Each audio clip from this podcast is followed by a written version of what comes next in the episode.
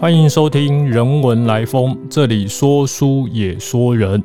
我是中央研究院中国文哲研究所刘伯宏，今天与大家分享的是“男儿有泪不轻弹”。朋友你好吗？我是刘伯宏。在开始分享前，想先问问你是一个善于表达情绪的人吗？你能意识到自己表达的是情绪还是想法呢？我们的情绪反应是心理与记忆。所结合而成的，过去重大的创伤与压抑，容易成为日后情感冻结或是情绪失语症的原因。除此之外，我们表达情绪的方式和我们的文化传统关系密切。回想小时候，身为男性的你我，当我们受伤被处罚的时候，常常会被父母要求说不可以哭。长大之后，“男儿有泪不轻弹”这句话。总在我们心情低落的时候浮现脑海，我们提醒着自己，无论如何都要忍耐下去。男儿泪不该轻易流下，但什么样的眼泪才能衬托出男子的形象呢？清代的戏曲家谢坤，他在送别友人的时候写下：“男儿有泪不轻弹，知己情深心自酸。”面对好友的分离，纵然万般不舍。也要强忍泪水。唐代的诗人杜荀鹤就说过：“男儿两行泪，不欲等闲垂。”男人是不该为分别而流泪的，分别时不流泪，被人诬陷的时候更不能流泪示弱。像北宋八十万禁军教头林冲，武功盖世，人称豹子头。即便如此，但遭逢奸人陷害。不得不逃离家乡，夜奔梁山的时候，她还是要提醒自己：丈夫有泪不轻弹，只因未到伤心处。男子汉不因分离、遭逢困境而哭泣。其实从他出生来到这世上，就已经决定了。在古代的习俗里，一个家里如果生了小孩子，他如果是儿子的话，就会在三天之后派人到住家附近。用桑木制成的弓，配上蓬草做成的六支箭，射向天地四方，代表的是天地四方是男子终其一生发挥才学的地方。胸怀天下，既然是男性从小被寄望的修养，那么生命中所有放不下的情感、不被理解的处境，也就不足以化成泪水。既然男儿志在天下。那么，英雄本无泪，只为忠孝抛。西汉文帝的时候，有个大臣叫做贾谊，他面对到政局混乱，感触很深。他认为，当今天下的各项弊病，其中有一件使人痛哭，有一件让人流涕，另外还有六项让人深深的叹息。能够为国家把脉而痛哭流涕，代表的是男子。完成了今生的责任使命。战国时代，南方的楚国有个玉匠，名字叫卞和。他发现深山中有一块石头，外表看似无奇，但他深知这是一块上好的碧玉，便把这璞玉献给当时的国君楚厉王。谁知道楚厉王以为卞和有意欺骗，就削掉了他的左脚。之后，楚武王即位了。卞和再次去进献这块玉，楚武王不相信，就砍去了卞和的右脚。等到了文王即位，卞和只能抱着这块璞玉在山边哭了三天三夜，哭到眼泪干了，眼睛出血。文王派人安慰卞和说：“我不是因为受到刑罚而哭啊，我是因为一块宝玉被错认为一颗石头。”一个忠心之人却被看成骗子，才哭泣的。卞和的哭泣不是因为自己的遭遇，而是那份忠诚之心遭到国君的误解。古代男人的眼泪不只是情绪的记号，更成为自身品格的象征。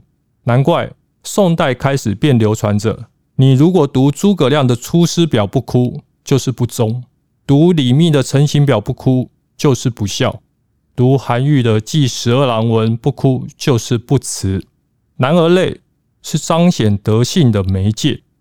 为什么男儿有泪不轻弹？原来不是因为男性不可以哭，而是古代男性身份的公共性质，让情绪不可以只是自我感受的表达，更有责任成为反应与评价道德修养的指标。一个明显却荒唐的例子，发生在五胡十六国。后燕国君慕容熙，在他的皇后服氏过世的时候，下令检查文武百官，看有人流泪不流泪。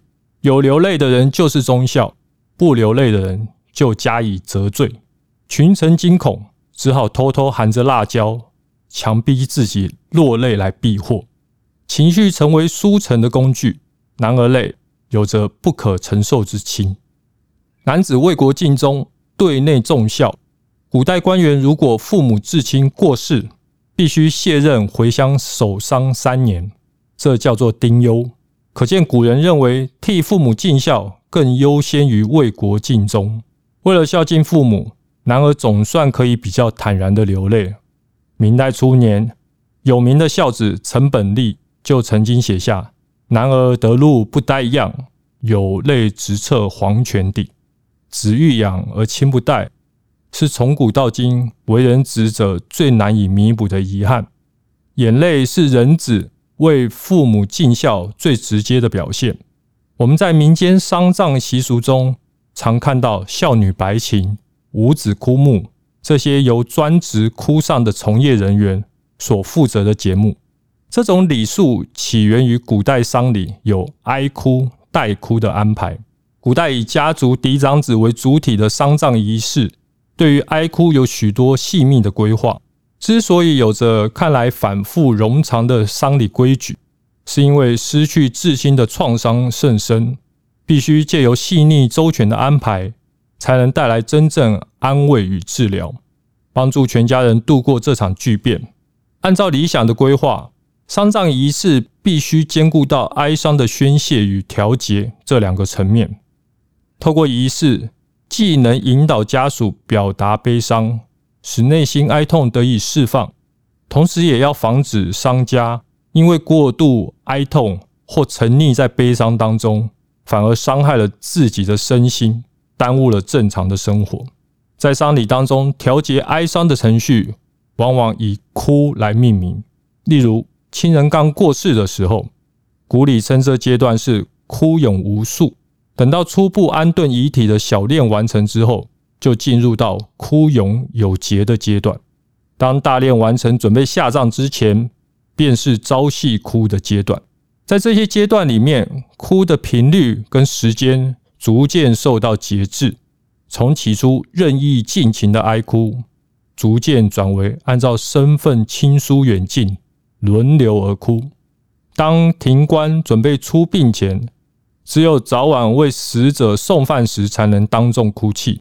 从放纵哀伤、任意而哭，到后来只有早晚的朝夕哭，乃至于出殡回来举行安魂祭之后的逐哭，这样的过程，相对应的是逐渐接受与亲人死生殊途的事实。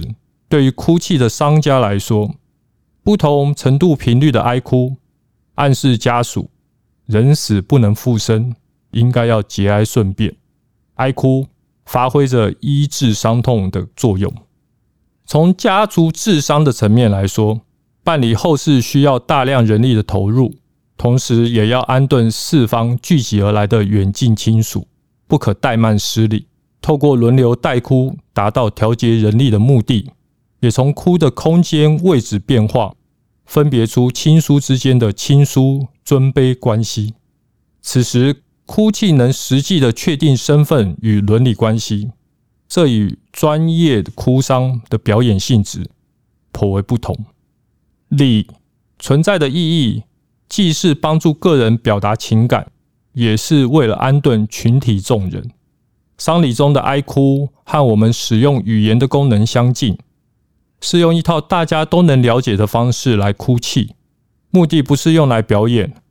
而是为了表达自己的哀伤，也告诉众人自己与死者之间的情分与关系。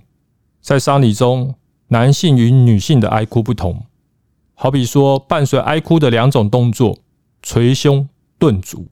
古代称为辟跟勇。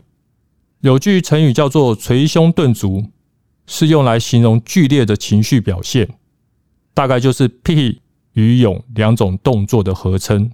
辟与勇虽然是两种动作，但古代人把它们视为是表达哀痛情绪的连续发展。最近出土的战国时代竹简上面，可以发现到，当时人们已经能够细腻的掌握哀伤情绪与行为的发展变化。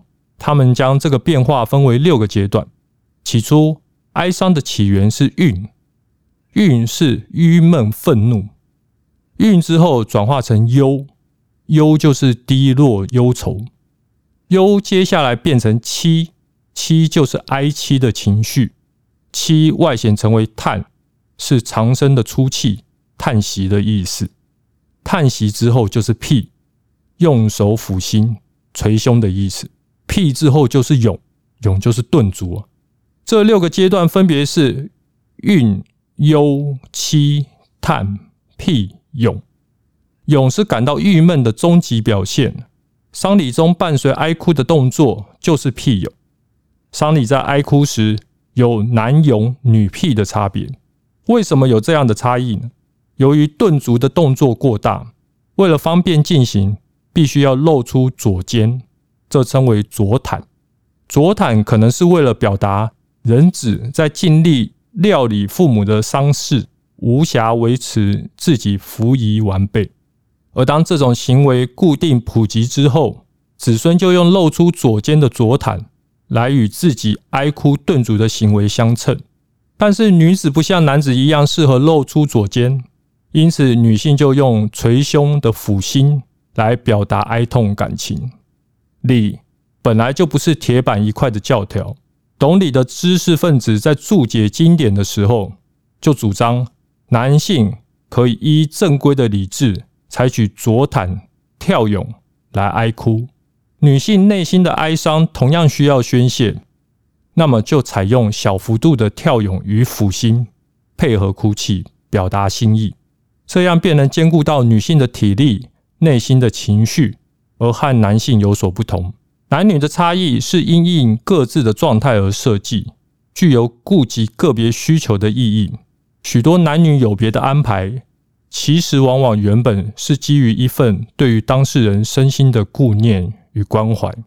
听完上面的分享，你是不是感觉到哀伤哭泣这件事，虽然从古至今都持续的发生，未曾停止，但是哭泣流泪对于古人的意义和现代人有同有异。古礼的规矩虽然不一定适合现代的我们，但如果你我愿意花些时间对他们多些认识，多点同理。或许能够发觉其中还有些对现代人来说别具意义的启发，也说不一定。期待有机会再跟你聊聊不同的情绪与文化传统。谢谢你的收听。如果喜欢我们的分享，邀请你按下订阅与支持。如果对节目内容有任何想法，欢迎 email 到听众信箱与我们交流。我们下次见，拜拜。